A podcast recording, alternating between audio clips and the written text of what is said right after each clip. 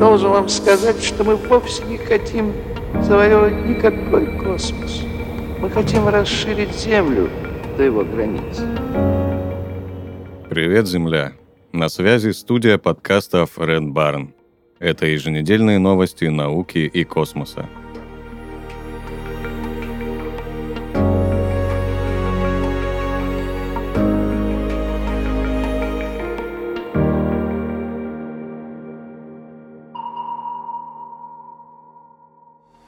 В центре Земли найдены остатки другой планеты. Международная группа исследователей пришла к выводу, что в мантии Земли содержится чужеродная масса. Вероятно, она появилась в результате столкновения, которое произошло около 4,5 миллиардов лет назад. Тогда в нашу планету врезалось космическое тело, что привело к образованию Луны. У ученых нет единой гипотезы происхождения Луны. Преобладает версия, что молодая Земля столкнулась с другим объектом. Его иногда называют Тейя. Это привело к выбросу огромной массы вещества. Оно собралось на околоземной орбите и постепенно сгруппировалось в одно крупное тело. Так появилась Луна. Проводившиеся ранее численные моделирования показывали, что Луна должна была унаследовать вещество в первую очередь от Тейи, а вот в Земле остатков Тейи должно было быть мало. Ученые из Китайской академии наук предложили новый вычислительный метод, точно моделирующий турбулентность и смешение веществ после столкновения. Они обнаружили, что в результате удара на молодой Земле случилось наслоение мантии.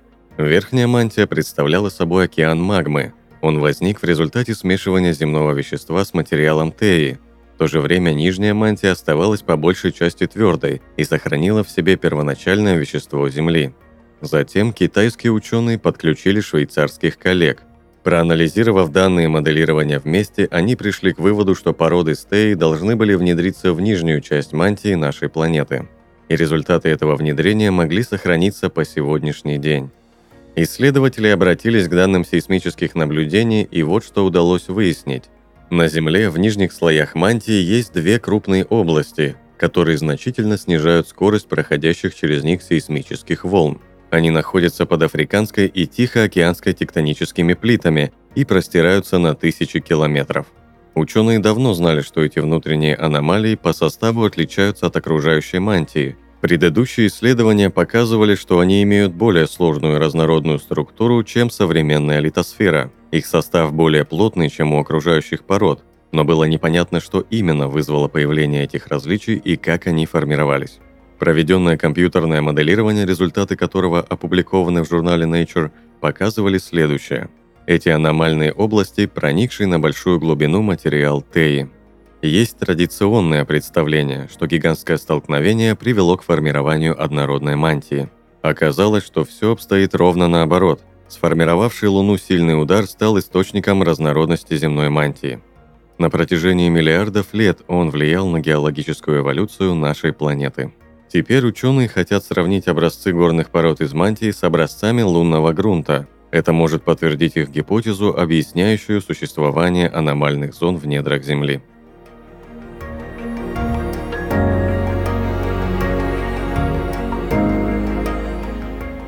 Запущено приложение для поиска МКС в небе.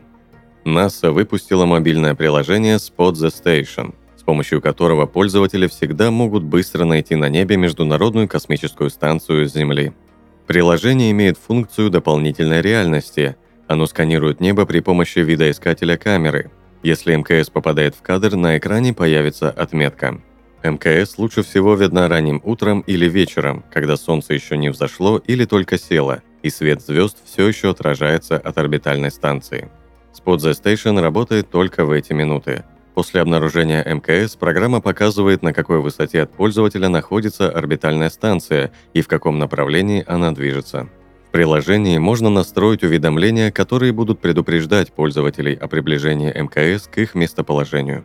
В периоды, когда Spot the Station не обладает полной функциональностью, на главной странице отображается глобус с картой перемещения МКС.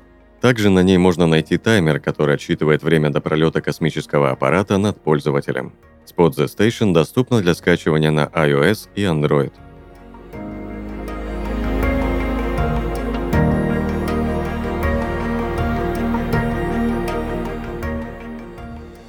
Норвегия пополнила список стран, способных запускать спутники.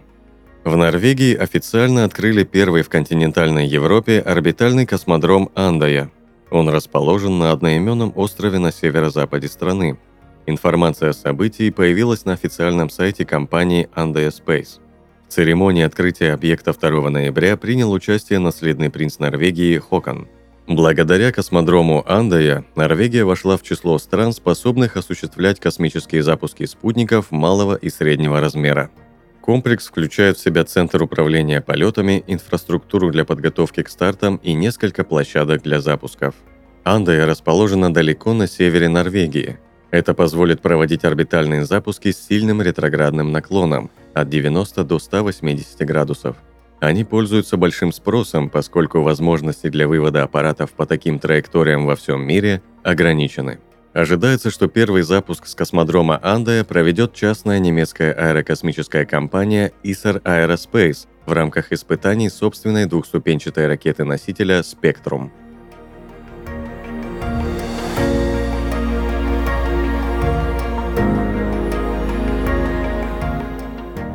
Образец астероида Бену впервые выставлен для широкой публики. В Национальном музее естественной истории в Вашингтоне, которым управляет Смитсоновский институт, открылась первая публичная демонстрация образца с астероида Бену. На стенде представлен сам образец, макет ракеты-носителя и зонда «Асирис-Рекс» и краткое описание миссии. Фотогеничный камень был выбран из нескольких образцов. Он помещен в герметичную азотную среду и при необходимости сможет вернуться в лабораторию для дальнейшего изучения. Доставка грунта с астероида на Землю стала впечатляющим достижением. Миссия стартовала в 2016 году и завершилась в конце сентября этого года приземлением капсулы с образцами астероида Бену. Первый анализ полученного материала показал, что в образцах в обилии есть следы воздействия воды, а также молекулы, содержащие углерод. Представленный на стенде камень с Бену также показал наличие следов воды. Впрочем, он представляет собой не монолит, а сцементированные кусочки грунта. Камень на витрине стенда в Национальном музее естественной истории в Вашингтоне имеет диаметр всего 8 мм и весит 143 мг. Надпись на стенде с образцом гласит: «Может ли этот фрагмент астероида содержать информацию о зарождении нашей Солнечной системы и формировании жизни на Земле?» Теперь ученые могут изучить содержащиеся внутри богатые водой минералы и богатые углеродом молекулы, образовавшиеся до появления жизни, чтобы лучше понять происхождение Солнечной системы, океанов Земли и самой жизни. Еще два камня будут выставлены в Музее драгоценных камней и минералов Альфи Норвилла при Университете Аризоны в Тусоне и Космическом центре Хьюстона. Последний находится рядом с космическим центром НАСА имени Джонсона в Техасе, где находится большинство образцов Бену для научного изучения. Даты открытия этих экспозиций пока не объявлены, но, по словам представителей одной из площадок, они могут состояться уже 15 ноября.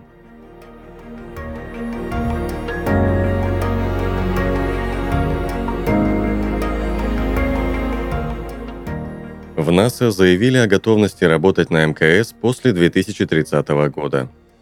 Международная космическая станция была запущена в 1998 году. Срок ее работы уже несколько раз продлевался по соглашению стран-участниц программы. Однако рано или поздно ресурс станции будет исчерпан. В 2022 году было объявлено, что МКС завершит свою миссию в 2030 и после этого будет затоплена в южной части Тихого океана. Однако в начале ноября этого года представители НАСА сообщили, что США вместе с европейскими, канадскими и японскими партнерами готовы продлить работу станции после обозначенного срока. Как заявил заместитель администратора НАСА по космическим операциям Кен Бауэрсакс, не обязательно выводить МКС из эксплуатации в 2030 году, как планируется в настоящее время. Вместо этого следует работать по гибкому графику, который предполагает постепенный переход на новые платформы и активное участие частных компаний. Когда МКС прекратит свою работу, вторая международная и постоянно обитаемая станция на низкой околоземной орбите вряд ли будет создана. Вероятнее всего, вместо нее будут работать несколько более мелких объектов. О создании своих станций объявили Россия, Китай, а также частные американские компании Axiom Space, NanoRex, Northrop Grumman, Blue Origin и другие. Предполагается, что будущие станции будут более компактными, У них будет меньше модулей, и в отличие от МКС, они будут скорее посещаемыми, чем постоянно обитаемыми. Считается, что подобный подход позволит оптимизировать эксплуатационные расходы.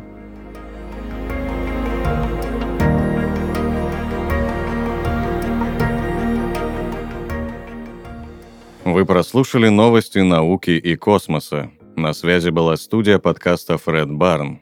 Подписывайтесь на нас и помните, что информационная вселенная бесконечна.